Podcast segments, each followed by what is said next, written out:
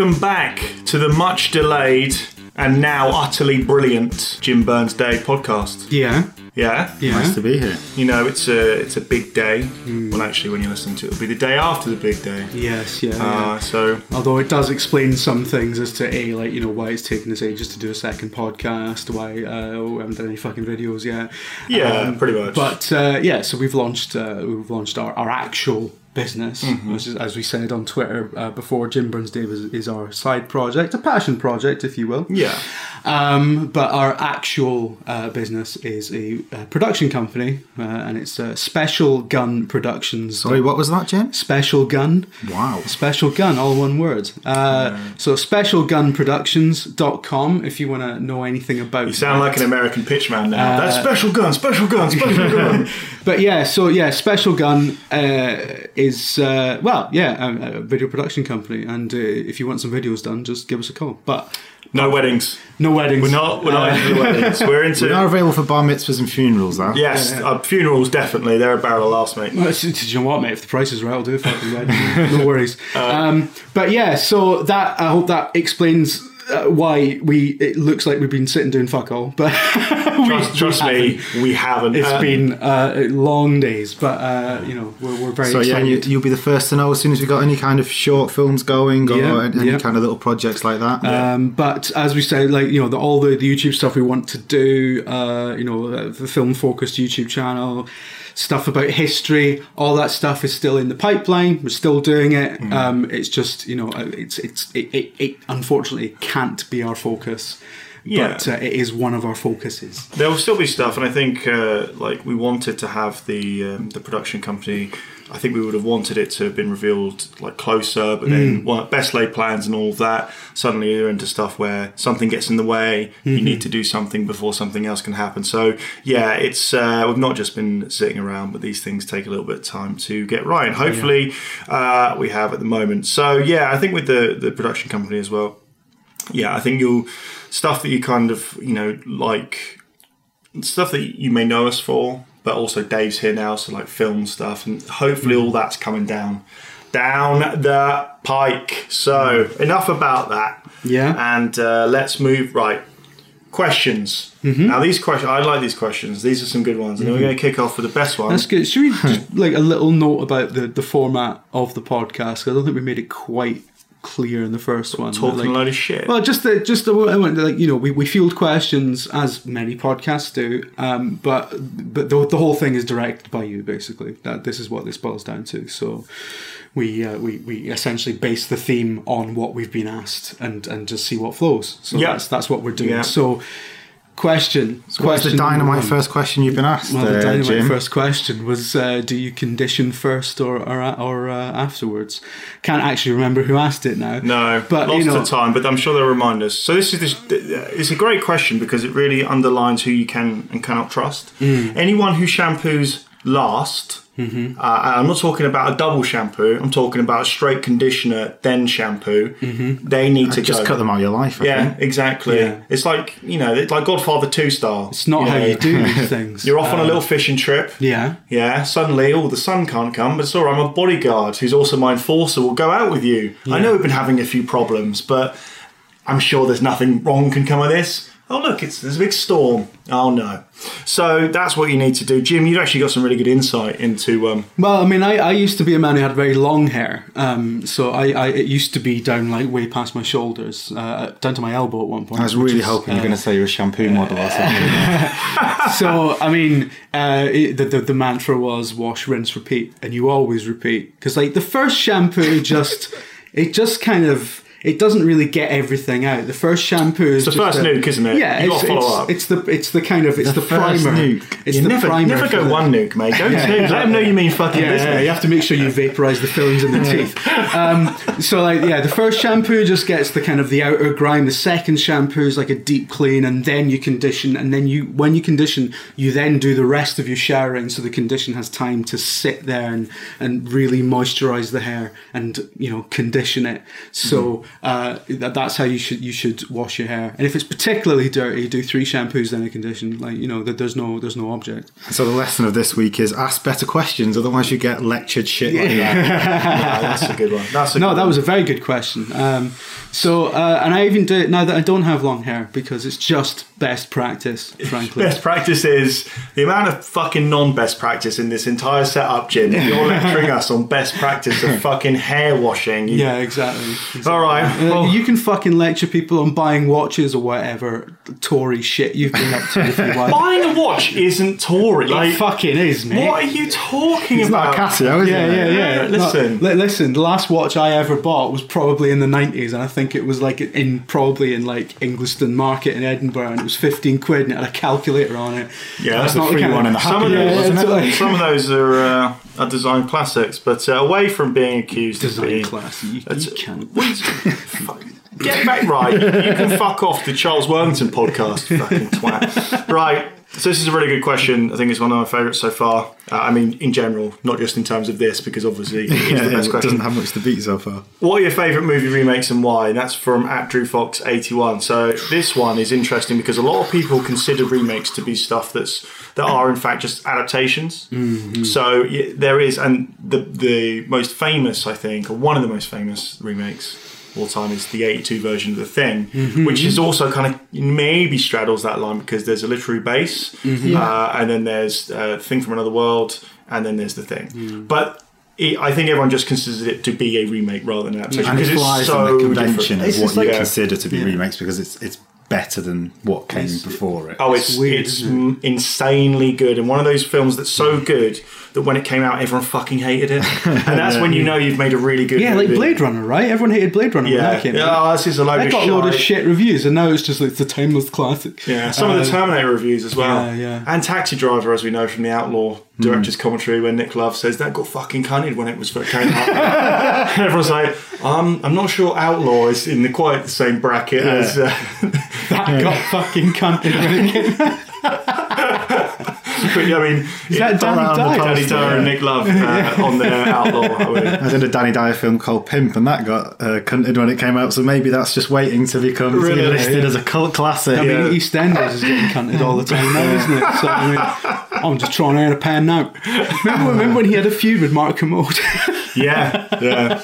I will say one thing about Nick Love and, and that uh, director's commentary it is amazing. It's, it's up there with the best of all time because it seems to quote uh, Kermode in his book. Actually, Jolby talks about it that they are in a state of advanced refreshment, which is my favourite euphemism Yes. for being fucking smashed. And um, he gives an impassioned defence of the movie, uh, which is, is his movie, fair enough. And some of it is actually quite funny. When Yeah. he talks about all film critics have been knocked back from fucking Vertigo or whatever. They're about three thousand years old or whatever. He says like, yeah, yeah, yeah, some of that.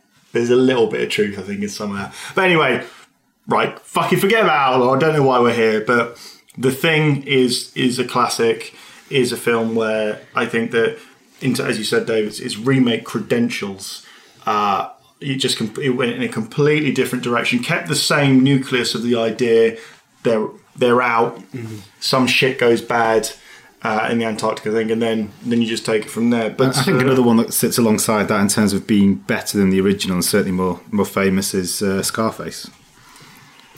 Yeah, Scarface is one of those ones that not many people realize it's a remake, isn't it? Yeah. I mean, it, it's. I I think because it was so um, of its time as well. Um, it was kind of the height of that. Um, you know, white white kind of suits and and firing Miami about Miami, Beach. spending all the fucking cocaine money. I mean, that's the, that's that's very of its time. So Hmm. it's uh, so it, it, it, it's it's difficult to conceive of that being a remake of something. So Yeah, it's w one of the ones that you uh, you brought up in our discussion about this, Dave, was um, uh, Assault on. Uh, we'll get back to Scarface in a second, but Assault on Precinct Thirteen being an update, basically of Rio Bravo, and from taking that that central idea.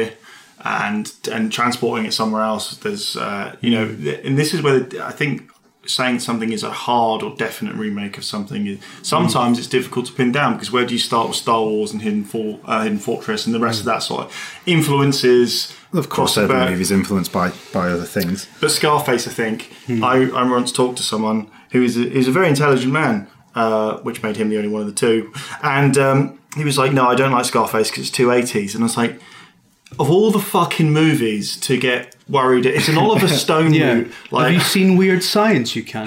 it's just uh, Brian De Palma directed it. Oliver Stone wrote it. It was made in 1983 or came out in 83. Like Yeah, yeah. it stars Al Pacino just as he's crossing into the you know shouty Al Pacino. Like Yeah, yeah. what? Of course, it's the most 80s movie that's ever been made. And you just think, Yeah. and by like that, it's dated, but it as a snapshot into uh, just supreme decadence. Uh, of of that uh, Mm-hmm. A personal favourite of mine is Birdcage, which is a, a lesser known film, um, Robin Williams comedy, absolutely brilliant, based on a French film, as um, as is Twelve Monkeys, based on La Jetée. That's a, I, I guess, a reimagining rather than a. Yeah, I think um, so. Chris Marker, I think, directed uh, La Jetée, and uh, Twelve Monkeys obviously kind of takes it and makes it a bit more palatable for the studios, as in it does have moving pictures. in it. Yes. Whereas the original is just a well, I say just a, but a series of um, uh, of stills which uh, which run for so long that your brain starts to make the move. Stitch them together. Well, that, I mean, that's what movie making is. Anyway. yeah, but in this, it's, it's you get maybe you get a third or two thirds of the way Yeah. through, and your brain starts to be tricked into because it's so used to seeing images run together, and then when you just see stills for so long, that it starts to you know pin all that together. Uh, I always wondered what would ha- what happened when like the producer received the fucking brief for Twelve Monkeys on their desk. If it was like Twelve Monkeys, can we all just can we not just get the one? Yeah. can we not just get one monkey and eleven hats? What, Um, what the, this is why you're not a Hollywood producer. like, I, I can't wait. Uh, you're doing Mate, good if- pitching if- for our production company. Mate, if I was a Hollywood producer, I wouldn't have made fucking Twelve Monkeys, and most Oh. of them didn't. So, I Yeah. really like Twelve Monkeys. no, it's great, but it's just the most unbankable film of all time. well, it starred Bruce Willis and Brad Pitt. Well, yeah, So exactly. I mean, it's well, not. Brad Pitt, fair enough, but before he was Brad Pitt. No, and- that no. He's No, he's big. Was No, that No, he, he wasn't. Is that Bra- he- 95, he, wasn't fucking He wasn't. Brad Pitt. Brad Pitt. Are you I mean, joking? He He hadn't been Detective David Mills yet in Seven, which is obviously. no. He was. Uh, he No, was. He was. launched It was career. somewhere between Thelma and Louise Brad Pitt and Seven Brad Pitt. So he wasn't Brad Pitt. Brad Pitt. I think you're wrong there. He was just a Brad Pitt. I That's one of the many. I think you're quite Pitt. wrong. One of the twelve. And, uh, Uh, and Bruce. Willis hasn't been bankable since fucking 1989. That's that's absolutely not true at all. Do you like? All right, 1999. Listen, No, fuck off. Since- What was it? Unbreakable. Who's in that one? Right. that was his last uh, actual I'm not- bankable. I think if we go wasn't by the numbers, he's probably done all right. But Yeah, um, yeah, so yeah. the an obvious one when we're talking about uh, remakes is Heat, Yeah. which is a like almost a direct remake. It's a remake of that GTA 4 level, right? It's just a remake, straight remake of that and GTA 5's Michael campaign stitched together. Uh, remake of LA Takedown, which Michael Mann directed, which I think was going to be the pilot of a TV show, which became like a TV movie. And one of the great things about LA Takedown is, is it's so similar. It's you know there are the scenes where Al Pacino and uh, Robert De Niro's characters are sitting in that coffee shop, but they're not played by Al Pacino and Robert De Niro, and they are sitting all across a tiny table with like a ta- like a checkered tablecloth on it. Whereas in uh, Heat, they're at the end they're sitting by this massive chrome monstrosity, and it's all yeah, shot yeah. reversed. Like everyone's trying to. A, di- a diner needs to look like it was built by an American. So Yeah. you know, like just just no concern whatsoever for like space. Just like, but those like remakes are their one- cars don't even turn properly. they don't have to. What I love about America is, and this, you know, and some of their old muscle cars from the seventies, is that Hmm. the cars are really bad at turning, but it's on a grid system, so it's just making it so difficult Yeah, for yeah. anything to work. Thanks, Yeah, America. yeah. Hmm. But with Heat, uh, yeah, what I love about it is it is one of those where the director had that original idea, Hmm. had the vision, and then went right. Actually, we're going to do it. Just bigger and better, and I think a lot of people talk about unnecessary remakes and remakes that are I just mean, there are lots and lots of unnecessary remakes, but these these are ones that. But these are the ones that take it and just go right. We're gonna we're gonna just spin in a different direction. I don't get why you try to tell the same story in exactly the same way. It's like, well, that film exists already. Yeah, money though, isn't it? mate? Yeah, yeah. So Jim, you've got I mean, uh, I mean, there are sort of there there are uh, necessary remakes or or justifiable remakes. Like you know when people watch The Raid and think this would be better in Mega City One.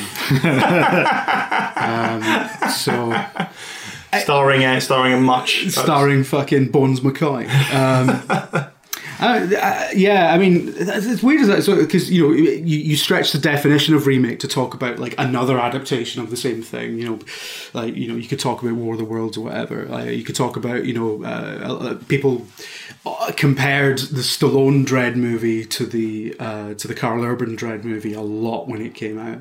It seemed to be and it, it, and it seemed to be a very very strange comparison because it's like it's from a complete it's going back to the same it's drawing from the same source material mm-hmm. from the same well but it's it's a completely different era completely different. because exactly 'cause between the Stallone movie and the Karl Urban movie you had the entire superhero movie revolution which is, went through all the motions from like Bryan Singer's X-Men to Sam Raimi's Spider-Man and then the Marvel universe mm-hmm. exploding so like the the entire And even Blade just off, so 95 Exactly. for Dredd and 98 Absolutely, for yeah, yeah. I mean, like the entire kind of bankability, the entire landscape for superhero movies. Well, it became that you know superhero movies would have been like, oh, they're making a movie out of that comic. That's okay. Well, Hmm. um, it, well, whereas now, when a movie isn't based on a fucking comic, it's a massive surprise. So, like, I- you know, those films occurred in completely different worlds, serving completely different audiences, and yet they were co- compared directly. I think it's natural to co- to compare them if they're starring the same, Yeah. but it certainly does not class as a remake in any. In No, any way. they- like you wouldn't say James Cameron's Titanic was a remake of the previous Titanic just because it dealt with Absolutely the would. same Absolutely subject would. the one with mate. Catherine Zeta-Jones. Yeah, absolutely. James Cameron's Titanic is just a fucking remake of Aliens, but the but the nuke that's going to go off or the processing plant is just an iceberg. Every every And James, Billy Zane's the every James quiz. Cameron film since Aliens has been a remake of Aliens. Fucking Avatar was a shit remake of Aliens. Uh, Dave, uh, uh, with uh, so just very quickly on the Mm. Stallone Judge Dredd. So it's been a long time since I've seen it, but I actually quite like some of the production elements. The ABC Yeah. uh, Warrior Robots, whatever. I thought that scene where the guy gets fucking his arms ripped off, and it's got Armand Assante in it. So you know, which is great to always see him going full fucking psycho, like. Yeah, I'm just gonna run around now. I'm Mm. cloning that. Fuck everyone else. I actually kind of thought as well if you if you want to compare the sort of the looks of the films to the look or the various looks the comic has had, but it's this, a, it's a very British comic. It's got a very British art style. Yeah. and um, I think the right, Stallone Robocop, movie- isn't it? Yeah, I mean, yeah, exactly. But I think the Stallone movie, oddly enough, gets the look a bit closer It to does. what was in the uniforms as well, in particular at that time. um, even though I think for a live action production, the Karl Urban film does it better. Yeah. So it's better. It's a better adaptation, a better interpretation of what Mega City One is. But if you want to talk about fucking authentic- house, exactly, if you want to talk about authenticity, the Stallone movie actually gets it right in, in Yeah. terms of its uh, its visuals. But um, it's interesting though. I'd, li- I'd love to see. Uh, there's often a rumor um, about, and it's it's never uh, never anywhere near being true. But um, there's often uh, a rumor and a desire for like someone like Netflix to pick up Judge Dredd as a series. I think that'd be fucking incredible. and they would leather the fucking cash into it as well. Exactly. It would open like Narcos They with have- Mega City One in full release. Daredevil is magnificent that they made. yeah, exactly, Really and is it's brilliantly you know put it's, together. it's really it's really well good. Like, yeah, but um, but yeah, I mean on the you know on the subject of uh, is it a remake or isn't it? I mean I mean I would argue that Independence Day is basically War of the Worlds. No, but that's an adaptation. that's an adaptation. That's not Yeah. a fucking remake, is but it? as far as you know, but but you but it's uh, it's drawing on the same ideas and the same wellspring again as uh, as the fifties kind of War of the Worlds movie. It's taking that story, adapting it for the contemporary era. Um, so it's, it's like all the same ideas essentially reimagined for uh, for a new property. No, Just more. I don't love it, aliens. but I do. I do like that about it. It's one of mm-hmm. those. You know, it, it seems very obvious to be like, oh, well, it's just a remake of, of War of the Worlds, uh, mm-hmm. or an, sorry, an adaptation. But when you're a kid, like I was, seeing it in the cinema often, like you know, I was like 11 or 12 years old, is that mm-hmm. not you don't really give a shit about you know fucking War of the Worlds or what Richard Burton's fucking been up to. You're like, man, this has just got Will Smith in it, and it's got these cool aliens. I'll tell you one thing before we get off the. Uh, um, off the subject of remakes is that we, we've talked a lot about what is and isn't a remake. One of my, uh, I wouldn't say it's one of my favourite movies, one of the most interesting movies I think I've seen in a long, long time is American Gigolo, uh, which we talk about the 80s. Fuck me. The movie that kicked off the 1980s.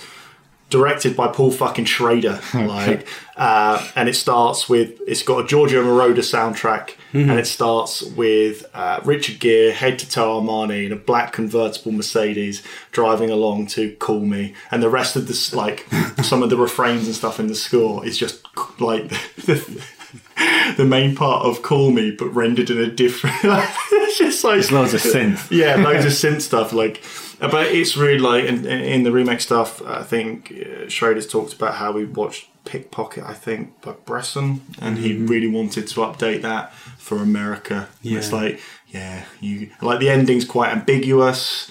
You know, it's just stuff happens, and then there's it's, people get away with stuff. Or do they? Who fucking knows? It's, it's quite mad. Like you can imagine that film being being like the quintessence, the the, the the the film that kicked off the eighties. Essentially, it's like how much of that budget just went straight to Pablo Escobar.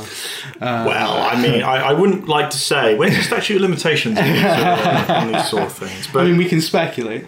we can. Oh well, I mean, Seventy five percent. Uh, well, Schrader's an interesting director. He's a brilliant writer and also a very um, interesting man. And by that I mean, I mean, Anyway. Pablo Escobar. yeah. Well, I mean that. You know, someone sent me a, uh, a shot of uh, you know the fa- very famous Escobar mugshot. Was, you, was it you photoshopped into it? Not quite yet, but the party does start. We but he, um, yeah, and I was just I was struck by how good he looked in it. And I was like, man, he looks fucking brilliant. He Like because you've got this idea is this very portly, Yeah. you know, uh, like stupid hair, like Yeah. like uh, like he's got this big perm kind of side pipe. just, sort of old shirted cunt. yeah, um, and then there he is grinning like a fucking male Yeah, model. yeah, like, I got absolutely. you. You know, a very seventies male You, you were watching Narcos, right? Yeah. We're going to probably talk about this later, but you know that that, that scene where he gets that photo taken? Yeah. Because he's basically taking the piss in a police station, and they're like, this photo would come back to haunt him Yeah. later, but you know, and then it's it's not referenced for fucking episode after episode. Until he wants to become the president of Yeah, Colombia. it's yeah, like, mate, isn't that you? Boys, Yeah, yeah. get the guns out. Um, but yeah, uh, sorry. Yeah. Uh, every time me and Burns have a conversation, it gets onto Pablo Escobar or something. Yeah, yeah. Well, let's let's Oh, stop there before we get assassinated. Next question. Well, this is a good one as well. It's from Kieran HD, and it is: Do you consider somebody telling you there's a huge twist um, in a film to be a spoiler for that film? Now, this is where we get into kind of what is spoiler territory, and spoiler spoiler territory has gone mad recently because, and I think it's what's I think the internet, as it has with most things, has infected this, where there are now two entrenched positions and no real middle ground, like uh, everything. like everything. That is the internet stop. isn't Yeah. So there are people who consider uh, like zero tolerance. Like they don't want to know the name of a Zelda game. I think someone t- tweeted the name or put it on NeoGaf of the new Zelda game. They're like, that is a spoiler.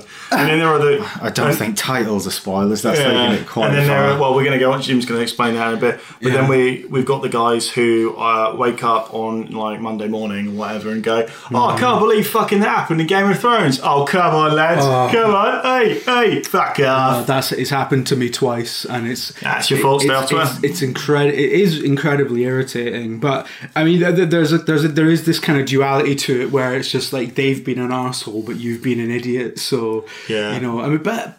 At the same time, it's like you know, you're telling somebody you need to avoid spoilers by not going on the internet is kind of like saying like you need to avoid hot dog stands, so don't walk down a street. It's like, But there's also a time frame for this, isn't there? Like if, if if someone puts a spoiler on for an episode that goes out that night, Yeah. then you're just being Very- a dick. Oh. If if you give away, you know, the twist in um, Yeah. Sixth Sense, it's like, well, that was released quite a while ago. Like everybody knows that now. The, the the two times the Game of Thrones spoilers have happened to me, they were spoiled by people who weren't even watching the show, who were just commenting on the Oh, spoiler going. So it was like Drive-by spoilers. People who weren't even invested, and it was well before um, you could have possibly watched it in this country, unless you'd have stayed until up until like four in the morning and watched it illegally uh, before you know you went to work. Like you, you would have had to have been like I'm talking. I was on a train at like half eight in the morning, kind of like you you can't you can't reasonably expect people to to not sort of you know check their twitters and stuff. Did you call him out on it? Yeah, I did. Um, there, there was there was one like there was a massive moment in Game of Thrones where for the, at least like the first few years everyone was just waiting for. And then it happened and i found out about it happening like the morning um, you know the morning after it aired in the us and people were talking about it. And i was like why the fuck did you like why did you blurt that out? What possible reason could you have for saying that out loud unguarded? Like you don't have to be a cunt about it. You know I, I think some people take spoiler culture way too far but at the same time like there's a bit of common sense and a bit of fucking like decency There is a middle ground. You think- just don't be a cock Like- but In the old days, we were talking about this before. In the old days, there was a, there was only really like a few ways that stuff could get spoiled for you. Yeah, like yeah. you say when you were fifteen or something. Mm-hmm. The only way it could get spoiled is if you read Empire and there was something in there.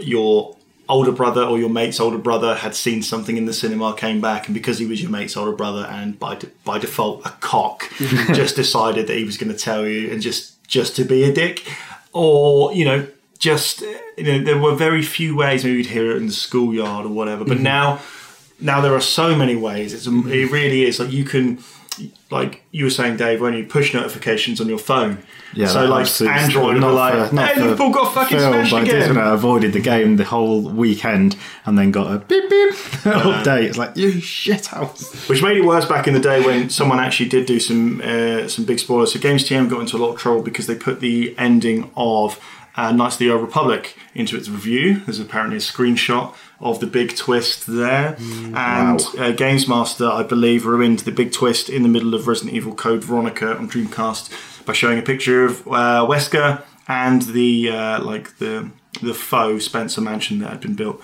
uh, in the grounds of that Antarctic base, which was a real dick thing to do, seeing as the whole game is built around that twist. And I and I think one of the things with twists and spoilers is that with spoilers and spoiler culture, if your film is good enough to survive hmm. the twist being ruined, then it is a then it's probably yeah, a abs- very, I mean, very absolutely. You can, you can watch, you know, Fight Club and The Usual Suspects again, and they hold up time and time again. But it is still immensely enjoyable to have that first experience of seeing that film fresh without knowing what's coming. Yeah. So I, I would actually say yes, it is a, a spoiler for someone to go, "Oh, there's a huge twist in this film," because then you'll you you approach it in a different way.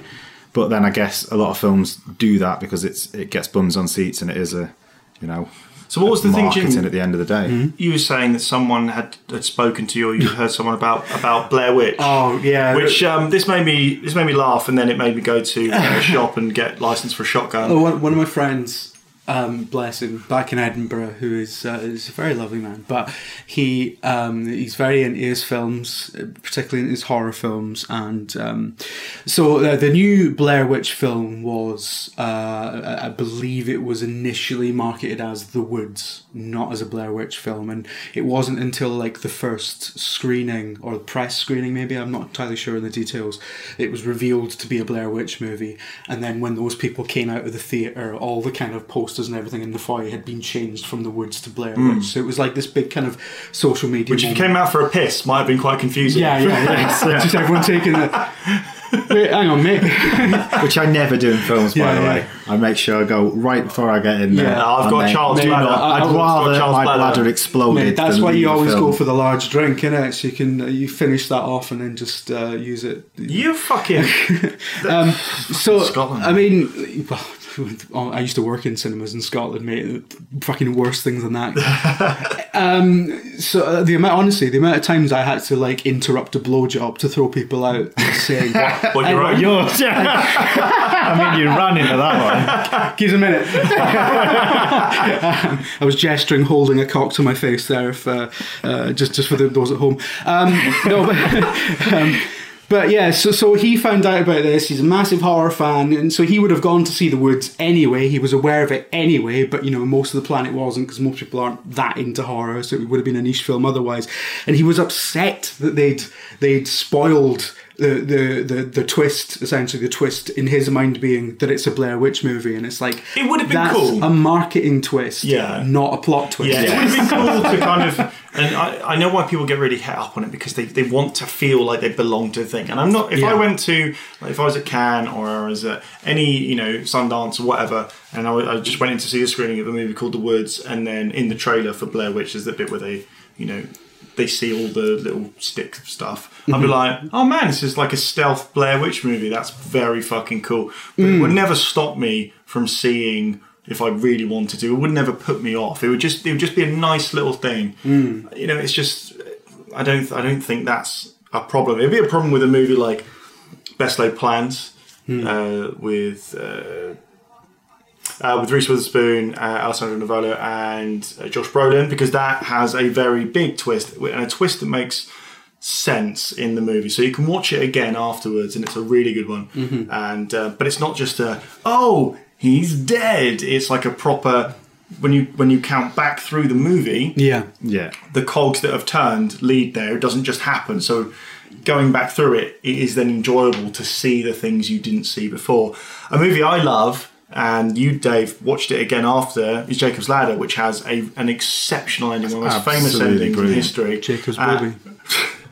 It's not. It's not his baby. And then you went back through it, though, didn't you? And you thought, well, that kind of No, I, I, it, it, I was actually when we talk about that, I got confused with um, with with Sixth Sense. Oh, in the sense- right. in that conversation, it sounded like I was saying that, but no, a second watch of Jacob's Ladder holds up, whereas a second watch of Sixth Sense does not hold up whatsoever. yeah. It makes zero He's spending the whole time going. You're like, oh, this is this. No, this falls apart he's on meant to be a second viewing. Yeah. be- wait a minute. He's Um, meant to be a he's ghost. driving a So car, his wife hasn't spoke. He hasn't replied to his wife in two years, and they haven't noticed that. That's a bit of a you know you let Yeah. you let it get away with with that because it's still a fun a fun film. Mm. You know, Jurassic Park's one of the best films of all time. You don't want to look too closely at the sheer Don't amount of plot fucking holes in that. start. Oh, this is the, the most important weekend of our entire thing. Let's send everyone away on vacation, It's vacation except for the for the owner.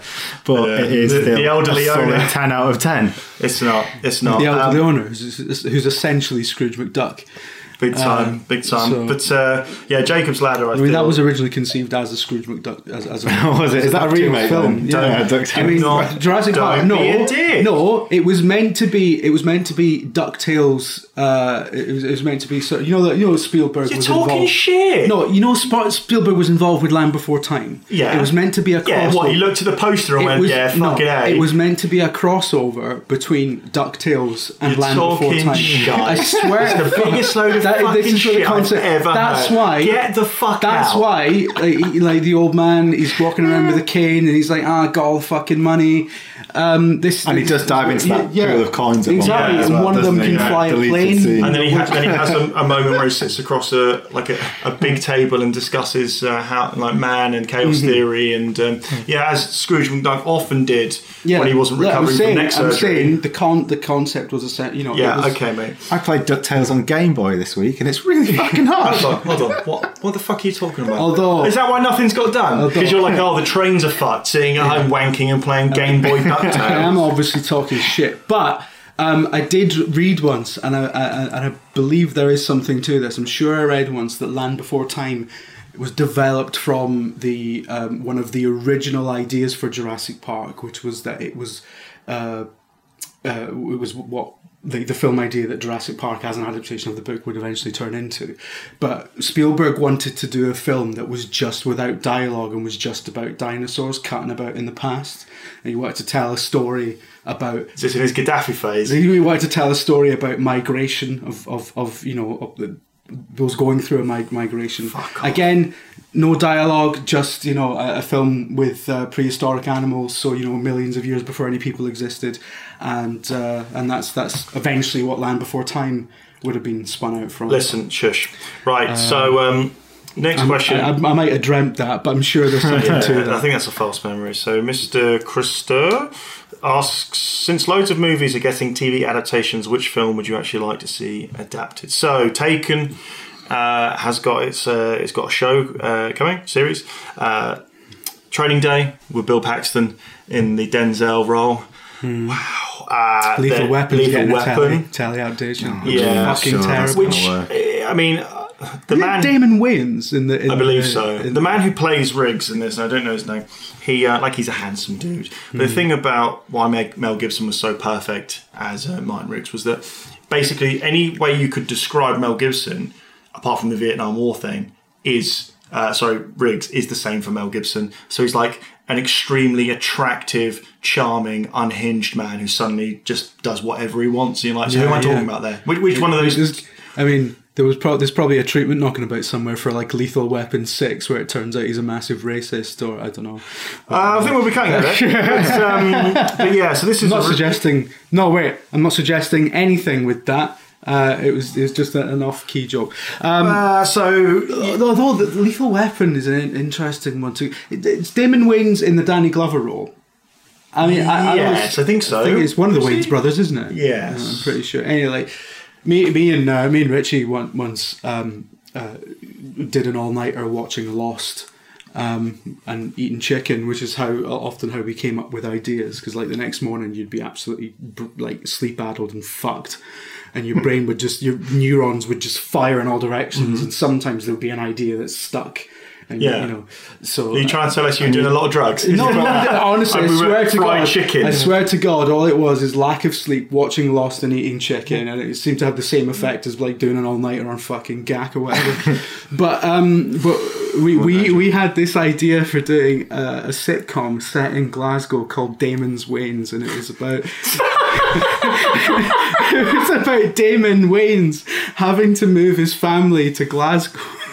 And that was the sitcom. That was the idea. So it was just like, what if what if the Wayans family just had to move to Glasgow, and uh, and it was about them sort of you know um, getting used to life in uh, Cutting about in- the Eltonic tea cake factory exactly in, in, in Scotland's uh, uh, premier metropolis, and uh, and it was always it was all to serve the pun. Damon's Yeah, Wayans. absolutely. Um, you've um, you've completely completely. Fucked. Should we should we actually answer this question?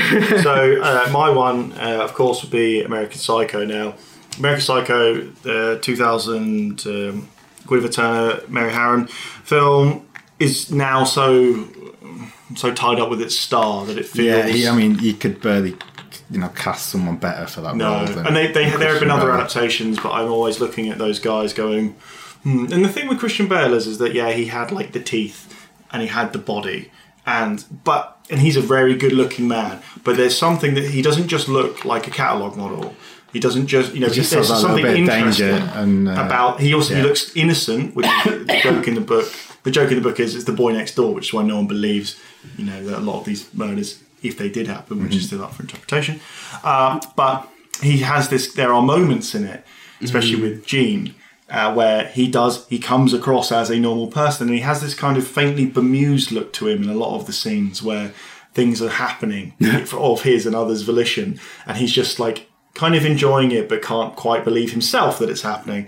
And Christian Bale brings that boyish kind of look to it while still being incredibly good looking. So Tom Cruise uh, was one of the people that probably would have been in it if it had been made in like any earlier. Leonardo Dica- DiCaprio was going to be in it when Oliver Stone was directing it, and you just can't imagine DiCaprio in that role because even he, he maybe now, maybe as he got older, but hmm. definitely in 2000, he just looked No, he's too just too sweet looking as opposed to. Hmm. but one of the things about the novel American Psycho is that uh, the the, the film doesn't really articulate is how just how slowly he unravels, and obviously it's because it's completely different, and they were absolutely right to make it the way they did.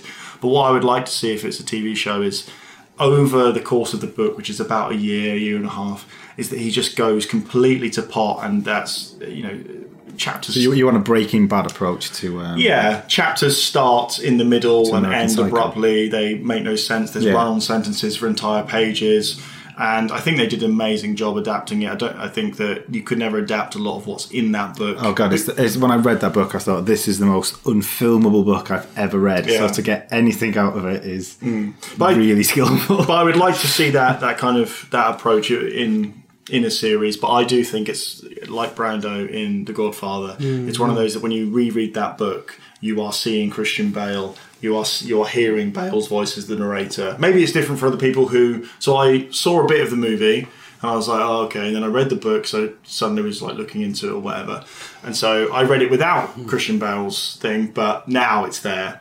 Yeah. So, but yeah, a good one that you were talking about, Dave, is The Good Shepherd. Yeah, absolutely. I, I watched that film um, quite recently, and it just it just felt simultaneously too long and too short because they had so many story strands and like just massive ideas that were, were crammed into it. So it runs at like almost 60 three frames? hours. I was gonna- As soon as somebody said it runs at this is games journalism brain just hasn't switched off yet. Sorry, carry on. Uh, yeah, so it's a bit oh, it's a bit bloated as a feature film. They should have kind of stripped a few of those elements away, but for a TV series, it'd be brilliant because the, the, the things that they're investigating are such huge topics that you could run season after season of uh, uh, looking at those at those things and investigating them, um, and and I think that would work would work brilliantly in a, over a, a you know a long series, taking each You've just got more time in television to, to, to build characters as well, to build relationships, to, to get the audience invested. I think I don't think I've ever really. I, I mean, I, I've often thought actually with films, even films I really enjoy, that um, I don't really feel like attached to something that lasts for two hours as much as I do something that lasts years. You know, like you know, you get By the end of Breaking Bad, you were like, it, Exactly. you feel you, you've been along for that. you that leathered ride. so much time into that Yeah. story, and there's a different rhythm as well because long. if you look if you look at a film and it says it's five hours, you'd be like, no fucking way am I Yeah, watching that. But you would sit down John and Dillman. somehow watch eight hours of TV. you and happily it watch five hours it. of telly because Yeah. it's, it's that bite size. It's more digestible, Yeah. but it's it's you, you, it's yeah. That is weird, that isn't it? Because you can happily tan a whole box set, but like Ben Hur feels really really Yeah. difficult Yeah, to but watch. that's because I th- I mean, it's mainly because It's the rhythm of the storytelling and just with Breaking Bad. I only just finished it recently, uh, so I'm that guy. Uh, but it was the the TV show that I thought was closest in not really in form, but in in feeling and in style and in aesthetic in a lot of ways to a television adaptation of The Godfather. So in terms of getting attached to characters, like yeah, they had maybe nine hours or something across three movies to, to make you feel something for Michael Corleone. Mm. But they also made you feel something about uh, Don Corleone, Vito Yeah. Corleone. And I think even though he is a monster, mm-hmm. that when he dies, people are sad because mm. you, you because the performance is so good, the writing's so good, the rhythm is so good that you're like, oh, you know, he's he, is he's playing with his grandchild when he dies. it's like Yeah. that's not something. It's, it's a bit like Chancellor Gowron in Deep Space Nine. we're not getting on. We'll get onto that in a moment. But with, Oh, shit, Break- that's a spoiler. with, with Breaking Show's Bad, twenty years old, lads. It's all right. with Breaking Bad, why you know people? I came to it late. I watched that first season. That first season not as long as the other ones, and you know it appeared on Channel Five or whatever, and I was like, oh, okay, it's, but a great hook. But then as those seasons went on, and this is not new news to anyone who's seen it, is that there is a very Michael Corleone uh, thing about Walter, and it is essentially about uh, paving the road to hell. Like that's what the, sh- the show Yeah, and that film is just about. that death by a thousand little paper Yeah. cuts of just making a little compromise here, another one here, Yeah. and then suddenly you set yourself onto a path Yeah. that you suddenly can't get off. And yeah, I thought it was just yeah, absolutely amazing in that regard. And again, a lot of it's the casting. So I think Narcos is really well casted. For example, I really like um, brilliant cast. Yeah. uh, the the main dude, uh, the American dude. What's his name? Boyd, maybe. Mm-hmm. yeah, yeah. Uh, I like his moustache. Yeah, great moustache. His wife is incredibly well uh, well cast. Yeah. uh, like she, it would been a, it would have been very easy to be like, oh well, she's just the kind of. I know some of it's based in history, but it'd been like, oh, it's you know, it'd be easy to have like a, a ditzy blonde who is out there and is just like causing trouble for him. But she, you know, gives as good as she gets. In uh, in that regard, and I think yeah, she's incredibly well cast. And I, I also think that is it um, the the police colonel who ends up taking uh, Escobar on and calls him directly in one of the episodes and says he knows where his mum and fat kid is, which is the most direct threat you could ever make, really. And like he's got this incredible steely intensity where he's just like torturing, he's waterboarding people, he's torturing people, he's throwing hot cups of coffee in people's faces. You're like, is this like who who's the baddie here? Like. I mean, Pablo's playing golf now. Like he's not throwing hot cups of coffee in people's face. He will be later, but that's not now. And that's one of the one of the, the great things about um, Narcos is, I mean, and about a lot of shows really, Deep Space Nine included, that you you really don't know who the baddies are. That's more interesting. It's more true to, to life when you mm. get that people because no one is purely evil and no one is purely good, and it's much more interesting when you see your your good characters do terrible things and mm. your bad characters do something nice, and it kind of it muddies the water and makes it a lot more interesting to watch. when you can see everyone's point. I mean, Yeah, That's I- the best writing when you you can see. You can't really. I mean, there, there's that. There's a, there, There's a wonderful original series Star Trek episode. I can't remember the fucking name of it now, but basically, Load of there's- There's a society uh, where um, there there are two warring cities, and they, they fight the war as a computer simulation. Um, so no property I've gets seen this, yeah, no property gets damaged and uh, so, so basically you get a report and like well uh, like this section of the city was bombed at this time so whoever was there at the time is dead and those people have to voluntarily walk into a disintegration chamber so there's a way of prolonging the war war by agreement so that is you scoring the points but you, know, you you don't you don't cause the massive destruction of property. So it's It a tactical nuclear it weapon. doesn't cost any money. So it's like it's a war without any kind of remorse. It's a gentleman's agreement of a war. exactly. But it was it was it was a great thing to and and there was this, there's this you know this wonderful moment where Spock's like no it's got a certain logic to it you know you can you can see the point. I'm glad you agree, Spock. And he's like, didn't say I fucking agreed, mate. Yeah. I believe was the original quote. but um, but yeah, and that, that's I mean, as you say, that is great writing when you know something is so uh, beyond the pale, but you can actually you can see how people got there. You know, you can Yeah. you can really think. Well, actually, actually, pa- Pablo Escobar grew up in in let's face it, a shithole, Yeah. and he was Well, very poor. Poverty. And I think with, with Narcos, with Breaking Bad, Yeah. and with The Godfather, with all the good shows like that, Mm. which have uh, violence, not just conflict at Mm-hmm. their core, is that what makes them really good is that you get that you get the Rubicon moment. So Mm. you get the moment where they completely cross the line. So in The Godfather, Mm. it is so in at the end. You're talking about seeing people's point of views. In the first Godfather movie, Mm-hmm. you can see Philip Tattaglia's point. Like you're getting too powerful, like, and you won't allow us to use our resources. So I, you can see the point there. You can see the rest of the five family. You can see their point. The issue is, is they didn't just they didn't do, finish the job when they went for the assassination of Don Corleone. Michael Corleone only gets. Yeah, fucked it's like the first Gulf War, innit? Well. they just didn't, uh, they didn't No, press the Baghdad. no. Michael Corleone's mistake is killing his brother. Yeah. Because in doing so, his brother is no threat, and he, that's when the power, that the moral event horizon, as I believe it's called on the TV tropes. Mm. Shit. And uh, in Breaking Bad, uh, Walter like crosses it a few times. Like he pops out to the shops from it.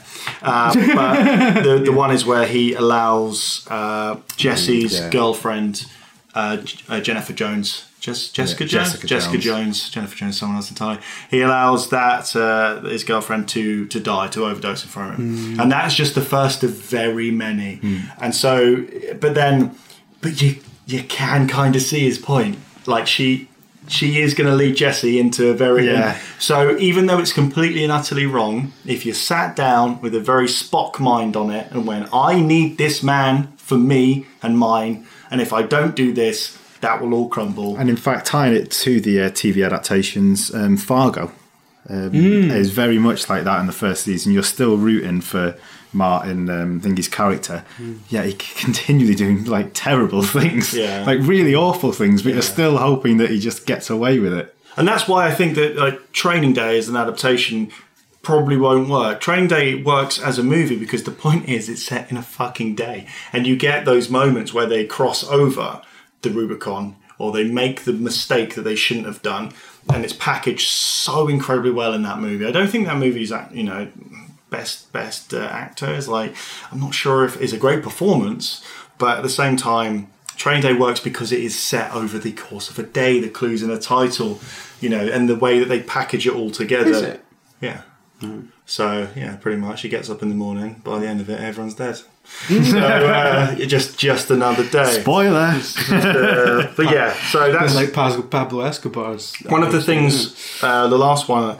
So uh, we talked about this a lot the other day, and we'll- we'll bring up some of the same points, and not in the podcast, but just uh, amongst ourselves. Was The Shining.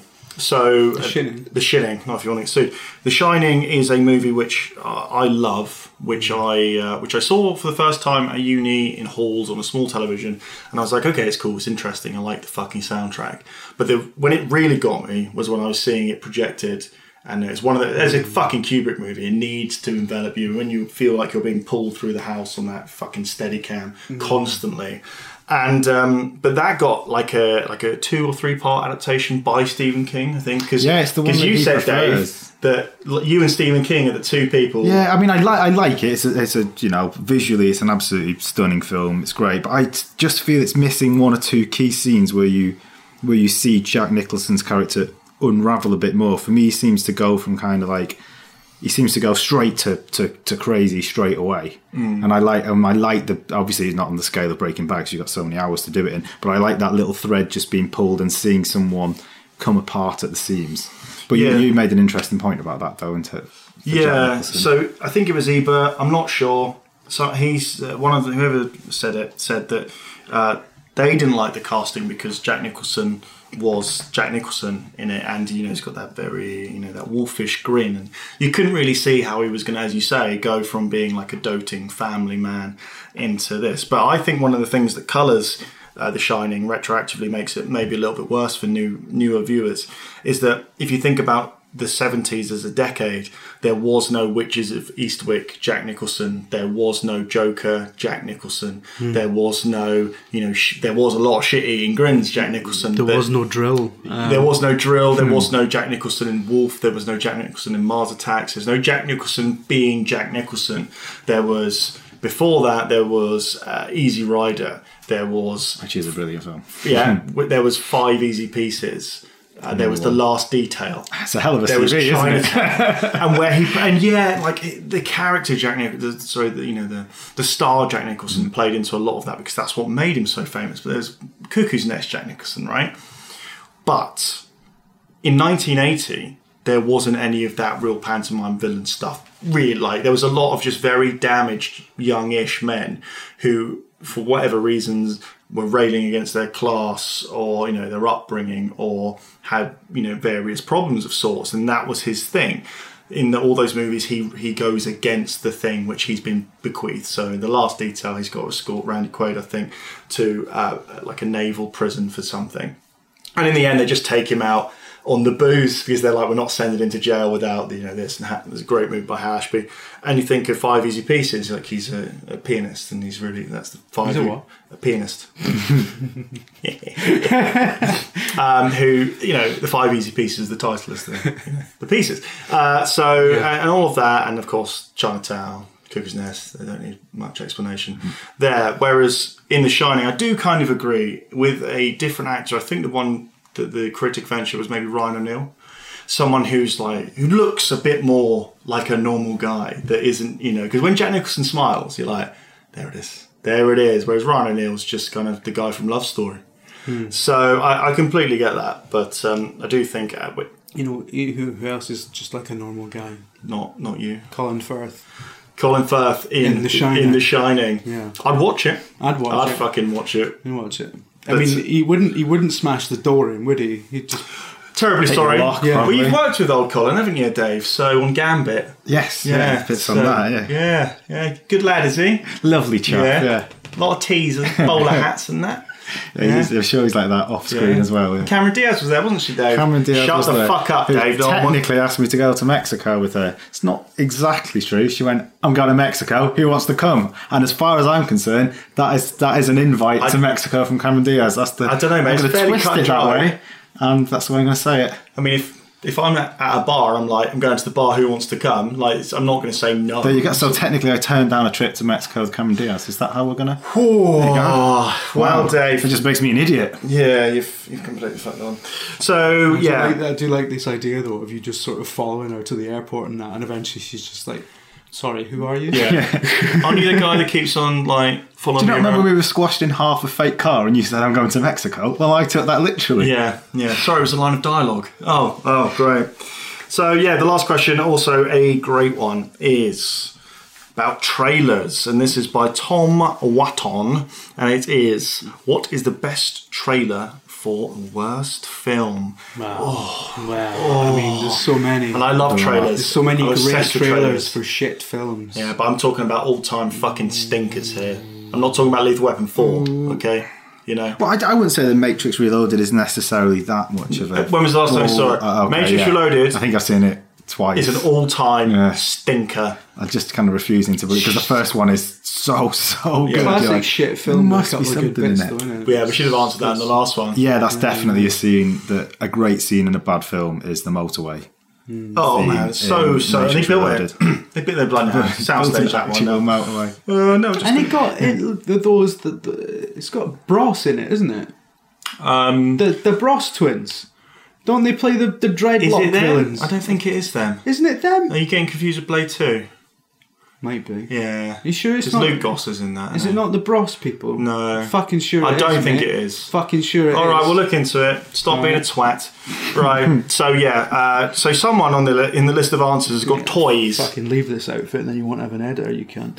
yeah. Um, Hello, is that is that my good friend John Young, who's, uh, who's also done editing work for Mario Testino? Yeah, pop in, mate. We got we got a job for you yeah, yeah. All right, fair enough. Prometheus. That's one I mean, that, that that, is a- that Burns likes to go on about. Oh, I, every time I'm reminded of Prometheus, I get really angry. I, it's probably the most, maybe the most disappointed or second most disappointed I've been in a film from build up to actually seeing it and then going like, oh, that was not what I wanted at all. The other one being the film Dune, which is He's film what? Dune. uh, everyone always has trouble when I say this. Dune, Dune. Dune. Um, anyway, I'm that- gonna. I'm worried about saying that now. Dune.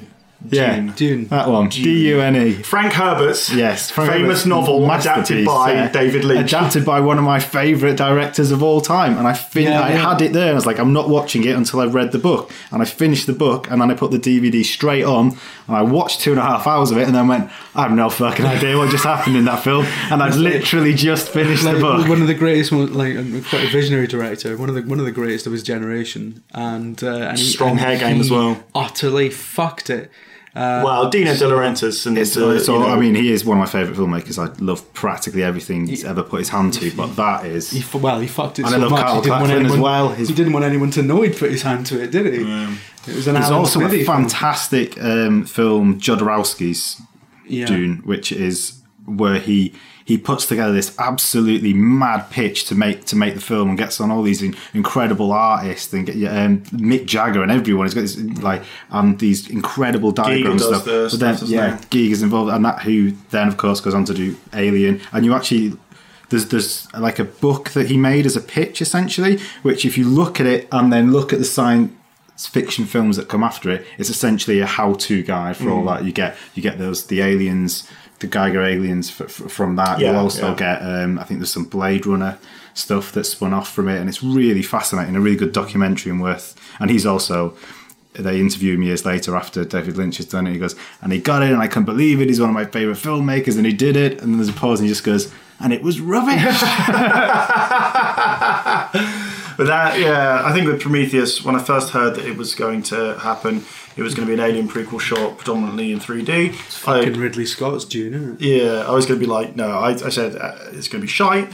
Then some of the stuff started to roll in, some production stuff, and there's one thing you can't knock on it is the production value. Oh god, it looks incredible. The look of it, the it- set, the cinematography, all look the brilliant. sound of it. And then, so where I start to get really excited, and this is the trailer stuff, is where it start uh, the international trailer where you see Fifield's helmet, uh, where the black goo gets splashed onto it and it melts and like sticks to his skull, and he's screaming when he opens his mouth. It's harrowing, and I was like, oh, this is what an alien, even if there's no direct alien in it, which it kind of was at the end. This is what it should feel like, mad kind of body horror. Um, and I thought that was incredible and it also reused that you know kind of like siren horn uh, noise from the original trailer for alien which i would say the trailer for the original alien is is pretty much the start or near the start of the uh, of modern trailer culture. Before it used to just be the film on fast forward for like four or five minutes. The the trailer for apocalypse now is unreal. You're like what? Star wars was the one that you were saying, Jim? That's just Charlton Heston just laughing at variety of Mate, locations. the, the, the, the trailer for Planet of the Apes is a PowerPoint presentation. I swear to fuck, it is Charlton Heston like on set going, "Hello," uh, you know, which works for Hitchcock with um, Yeah, I love Psycho. those ones. Yeah, Yeah, yeah. fantastic. But It's- it is- I, I hate modern day trailers though. I hate um, being essentially told everything that's going to happen in the movie because Yeah. you're giving it all straight away, and it's just Yeah. I, I actually avoid them as much as humanly possible. Yeah, I watched the trailer for Don't Breathe the other day. I've been really been suckered by the uh, by the the concept, like a, you know the inversion of that home invasion genre that people really like. And then uh, someone, their Guardian film critic, had said that don't let don't anyone spoil the ending. I'm like, okay, no more reviews. I'm just going to watch the trailer, then maybe go and see it. And there it is. Right there and then, and you're like, this movie lives and dies on the fact that there's no apparently there's very little dialogue in the movie, and it lives and dies on the fact that you'll have to unravel the things, the tricks and traps of this guy's house. And, uh, and he's a blind man. This is the thing. So you break into a blind man's house, and then the moral imperative switches. So it's pretty bad trying to steal from a blind man. You know that's. But then you break into his house, and you're like, "Oh, good, right." It's gone very hostile in here, apparently.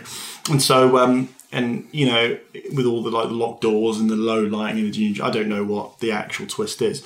But yeah, the studio. I know the studio has to get people in, but don't be a fucking dick about it. I tell you one thing though about about spoiler culture, about trailers. So people have been talking about this a lot. T2's trailer that gives away the game that Arnie is in fact a good Terminator, right? This time he's back for good, you know. And people get really upset about that, going, they ruined it. It's like, if you watched Terminator 2 and you were over 15 years old, you would know that he is not the bad Terminator. He goes into a bar and Bad to the Bone starts playing. Like in, and someone said uh, on Twitter, it's like, in the first Terminator movie, he uses the sunglasses to hide disfigurement. And he cuts his hair to avoid being recognised by the police. Because at the start of the Terminator, he's got that floppy Arnie in the kind of 70s and early 80s look. And he's much bigger in the original Terminator. Like Simon Miller gets very upset about this. But when you watch T- T2, the mood is completely different. Do you really believe that when Rob Patrick beams in with fucking steely skull eyes and fucking blaring. He's the good guy. Yeah, and he runs up and just fucking kills a police officer. You're like, he's he's been sent. That's that's Kyle Reese too. You're like, have you seen how he talks to people? Like, there's a big guy on a bike. Mm, like, I'm going to kill everyone in this house later on. So I think that people saying that T2's marketing ruined the twist.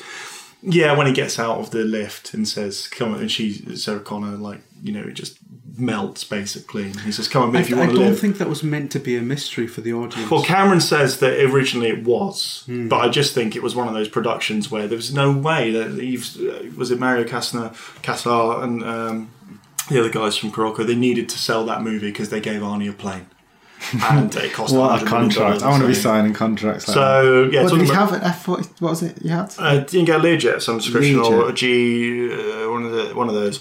But yeah, so Wonderful fucking film, though. T two gets seen wor- it. T two T2 gets worse for me uh, on repeat viewings. Oh no! Not, I'm not saying it's bad, but a long time ago, You're joking. a long time ago, You're joking. Terminator 2 was, in my eyes, better than the original. And uh, It is.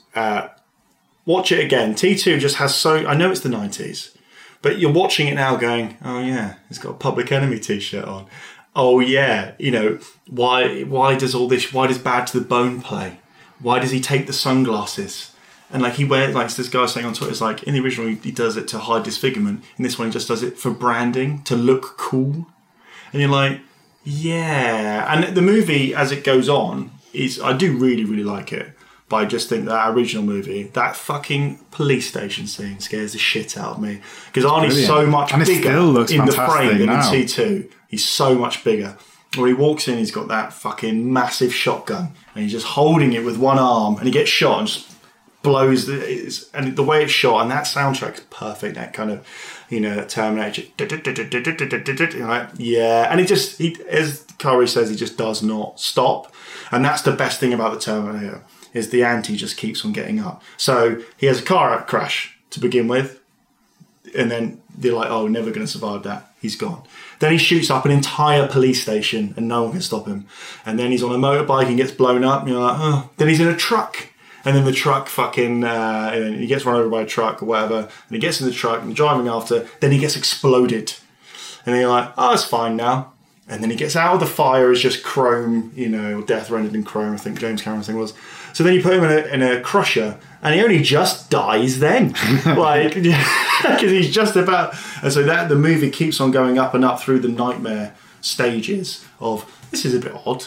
Why would there be a metallic man from the future? So, no, he's definitely coming. oh no, why am I here? It's got a, a very hazy night movie dream feel about some of it. It's really good. Terminator, on the other hand, is about listening to Guns N' Roses, having a stepdad called Todd, and using a minigun but not fucking killing anyone. Uh, well, there you go. So, Special Gun and uh, Jim Burns and Dave are now hiring because we've lost one of our staff in week two. We don't have any stuff. so yeah, so that's the end of the, the podcast. That's the end of the chat.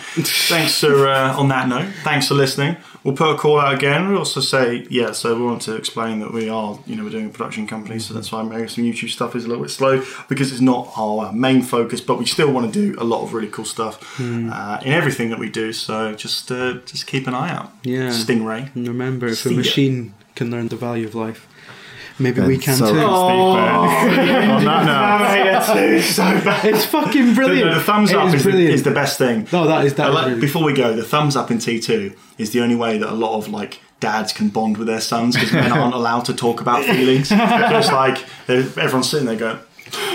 Yeah, Everyone's yeah. like, yeah, that's their son. Yeah, sorry, sorry, it's a bit stuffy in there. Yeah, oh, get me a beer, will you, lad? Yeah, that robot when he had that big gun, that was good, wasn't it? That was good. Anyway, I think my favourite bit in T2, just before we go, is when he picks up the toddler and just looks at it. And what, Yeah. the, what the fuck is this? Exactly. Which That's I me. I mean, I, I was going to say, that's that's your attitude. Yeah. to Uncle of- Bob to life, I think. They're not just children. All right, cheers for listening. Right. We will be back. Thank you very much. See you soon. Thank you Bye. for listening. Bye!